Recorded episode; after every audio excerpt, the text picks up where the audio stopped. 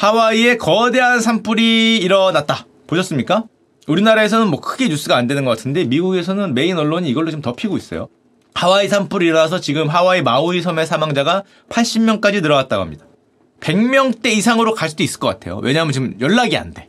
수백 명이 아직도 연락이 이제는 점점 점점 진화가 거의 80% 이상 됐다고 하는데 연락이 안 닿은 사람들이 있고 사망자 숫자가 계속 늘어날 우려가 있다. 왜냐? 많은 사람들이 산불을 피해서 바다로 뛰어들었거든요. 근데 바다로 뛰어든 사람들이 많은 부분 연락이 아직 안 닿고 있어요. 이들이 무사히 생존해서 돌아오면은 사망자가 좀 줄어들 거고 만약에 끝까지 연락이 안 닿으면 사망자가 늘어나는 그런 상황이라고 할 수 있습니다. 자 그런데 하와이는 미국령이란 말이에요. 초강대 국가 미국에서 어떻게 이런 일이 있을 수 있냐라는 걸 이제 알아볼 텐데요.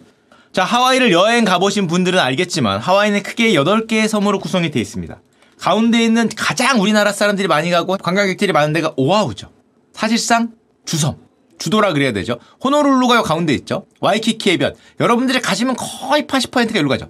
거의 80% 여기로 가고 그 다음 많이 가는 데가 요 아래에 있는 빅 아일랜드. 뭐 화산 투어 뭐 이런 거 하는데 여기를 많이 가고 요번에 불이 난 데는 가운데 있는 마우이라는 곳입니다. 이쪽. 마우이라는 요 섬에서 이제 불이 났다라고 할 수 있는데 우리가 많이 가는 저 오아우에 있는 와이키키 해변 사진으로 많이 본대. 여기. 와. 안 가봤습니다. 아야씨. 안 가봤는데. 어 이거 이거 이거. 야 거의 해운대인데? 야 우리 해운대도 비슷해. 어, 해운대도 비슷해. 별거 아니구만. 뭐 해운대도 물색이 조금 예쁘긴 한데 해운대도 만만치 않다. 음 경포대 있어요 경포대. 물론 우리 경포대는 동해죠? 어 깊이가 깊이가 깊이가 장난 아니긴 한데 하여튼 뭐 그거 빼면은 뭐 거의 비슷한 게 아닌가 생각하는데 와이키키 해변이 있고요. 또 와이키키 해변 가신 분은 알겠지만 바로 옆에 있는 게 뭡니까? 진주만 그렇게 교과서에서 많이 들었던 게 여기가 와이키키 해변이고 요 쏙 들어간 데 있잖아요. 이렇게 여기 이렇게 이렇게 돼 있는 거잖아요. 지금 여기가 쏙 들어간 배들이 머무는 펄 하버죠. 펄 하버.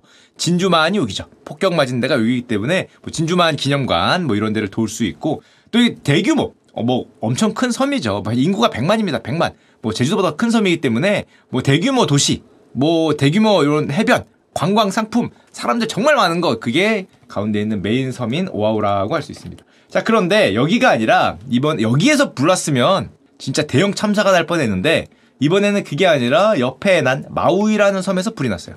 아까 얘기했던 여기 여기 한 16만 명이 거주한다 그럽니다. 제주도보다 조금 크고요.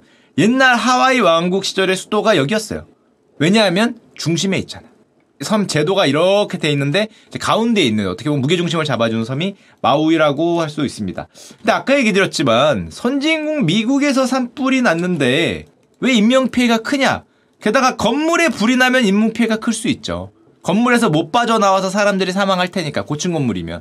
근데 산에 난 불인데 왜 인명피해가 컸을까? 산불인데.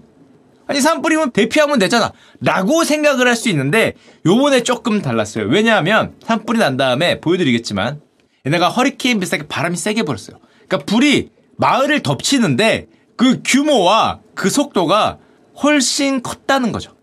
저는 이런 산불을 본 적은 없는데 그 옆집에 불이 난 걸 본 적이 있습니다. 어렸을 때. 저희 집 앞에 있는 문방구에서 불이 났는데 불이 나는 거를 진짜 눈앞에서 보면 맹렬하게 탄다라는 게 어떤 말인지를 눈앞에서 봤을 때 와 이거는 사람이 빠져나올 수 없다라는 걸 보자마자 알 수 있어요. 1층에 있는 문방구에서 불이 났는데 이 그냥 4층짜리 건물이거든요. 이 불길이 근처 한 10m 안에를 못 들어가겠어. 불이 막 진짜 맹렬하게 막 이렇게 나는데 게다가 안에 부탄가스들 있잖아요. 가끔 빵빵 터지면서 나는데 와 이거는 내가 저 건물에 있으면 나는 절대 못 살겠구나라는 생각이 절로 듭니다. 그러니까 이 불이라는 게 옆에서 봤을 때는 그냥 뭐 이렇게 빨갛고 뭐 피하면 되는 게 아니야. 이제 그 정도가 아니라는 게 문제가 있죠. 그래서 이 마을 전체로 그런 불이 확 덮치니까 마을 사람들이 갈 데가 없잖아요. 갈 데가 없어서 해변가로 몰리다가 바다로 뛰어들었습니다. 근데 바다로 뛰어들었지만 그 바다 위까지 불길이 덮치면서 이제 탈출할 수 있는 사람 탈출했지만 못 탈출한 사람들이 굉장히 많았다라는 건데 요거를 잠깐 보여드리면 느낌이 안 오실까봐 비행기에서 본 거거든요. 불길이 오는 거죠. 여기 이렇게.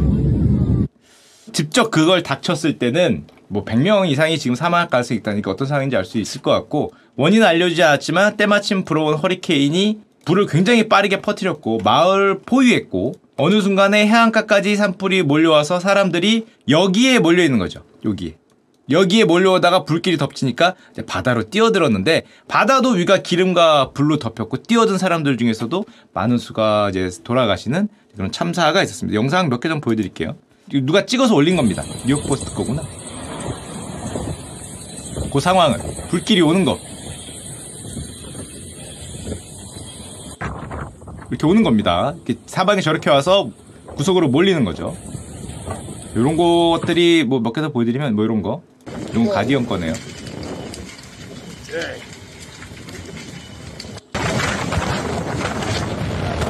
하여튼 뭐 이런 상황이라고 할 수 있고요. 뭐안 봐도 뭐 어떤 상황인지는 아시지 않을까 생각이 하고 일단 감을 잡기 위해서 몇 개 영상을 보여드렸는데 게다가 저 불이 난 아까 전에 그 마을 마지막 바다 끝까지 이렇게 몰려서 불이 포위하듯이 이렇게 오는 거기가 라하이나라는 지역입니다. 섬의 여기 마우의 왼쪽인데 이게 항공 사진이래요. BBC에 올라온 항공 사진인데 이렇게 돼 있습니다. 그러니까 불이 나서 이렇게 이렇게 불타버린 거죠. 불타서 일루 바다로 몰린 이제 그래서 참혹한 피해가 났다고 하는데 불을 끄고 난 다음에 이 해변의 모습을 보시면 이렇게 됐어요. 불길이 얼마나 셌는지 한번 감을 한번 잡아보시면 될 것 같습니다. 여기 이렇게 타갖고 마지막에 여기까지 밀려온 모습인데 완전히 뭐 전소됐죠 전소.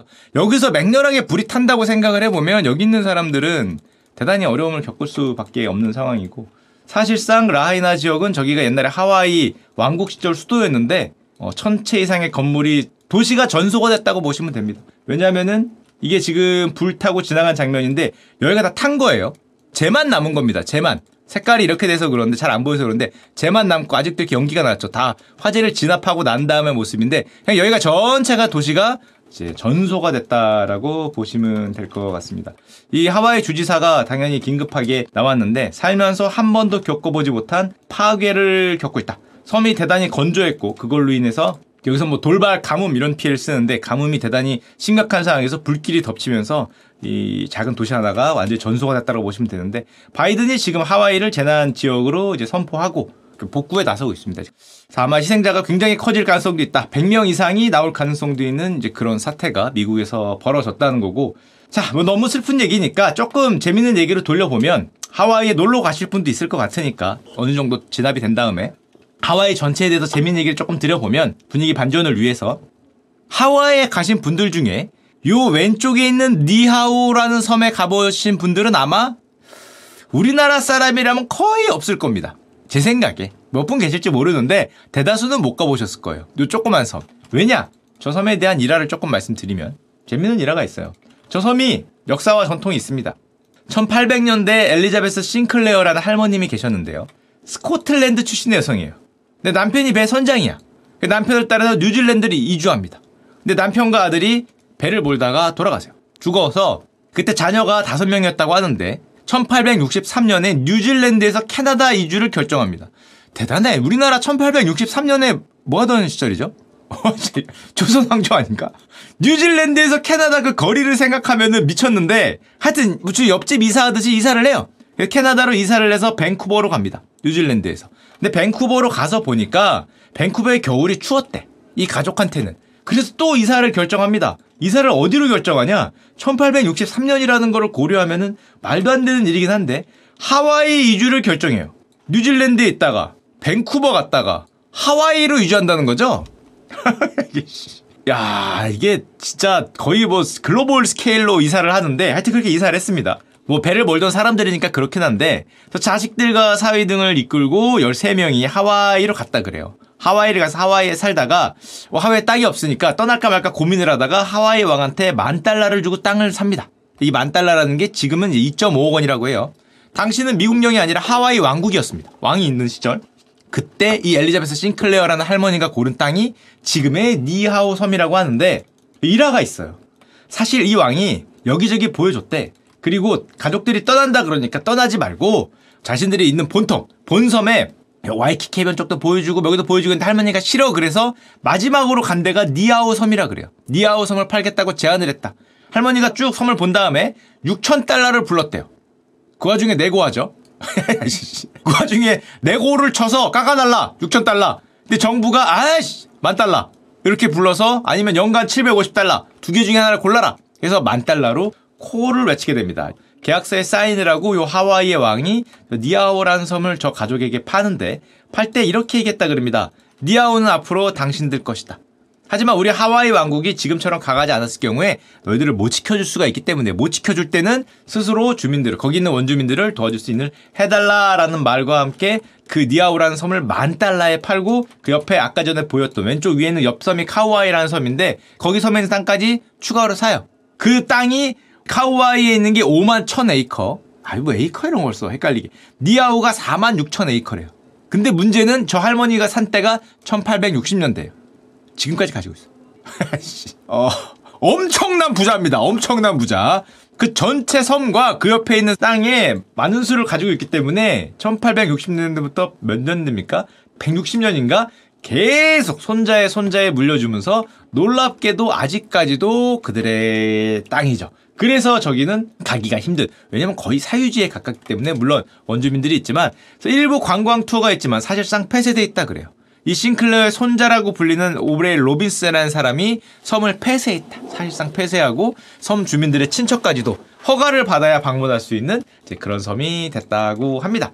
그런데 여기까지는 일반적인 내용이었고 여기서 한 발 더 나가면 상당히 재밌는 일이 있는데 전 이걸 언제 알았냐? 5, 6년 전에 알았어요. 왜냐?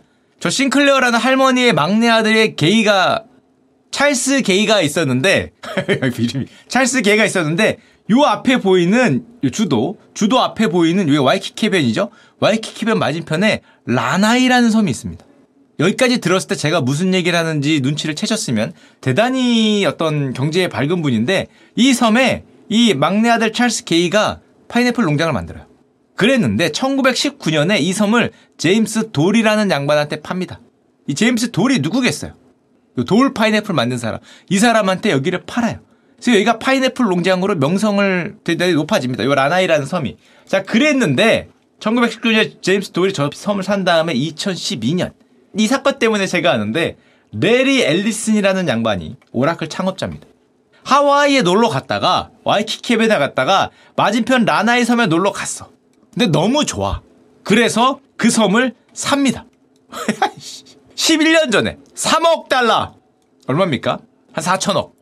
지금 래리 엘리슨의 섬이 하와이 전체에서 가장 비싼 투어가 여기로 가는 무슨 슈퍼 투어가 있다고 하는데 제가 가보지 못했습니다. 항상 래리 엘리슨이 있는 건 아니니까 여기다가 S급 뭐 리조트를 만들어서 정말 가장 비싼 게 있다고 하는데 가보지는 못했습니다. 그래서 만약에 그 싱클레어 아, 할머니 아들 찰스 게이라는 분이 이 섬을 지금까지 안 팔았다면은 이거 이 라나의 섬도 안 팔고 이 섬도 안 팔고 여기도 땅이 이렇게 있었다는 거잖아요. 이 전체를 한 가문이 다 가질 수도 있었다. 하지만 요 섬은 지금 팔려 있는 섬이라는 거죠. 자, 이거를 보고 만약에 하와이 여행을 가시면은 제가 하와이 많이 간 분하고 얘기를 한번 해봤는데 많은 사람들이 오아우 많이 가시죠.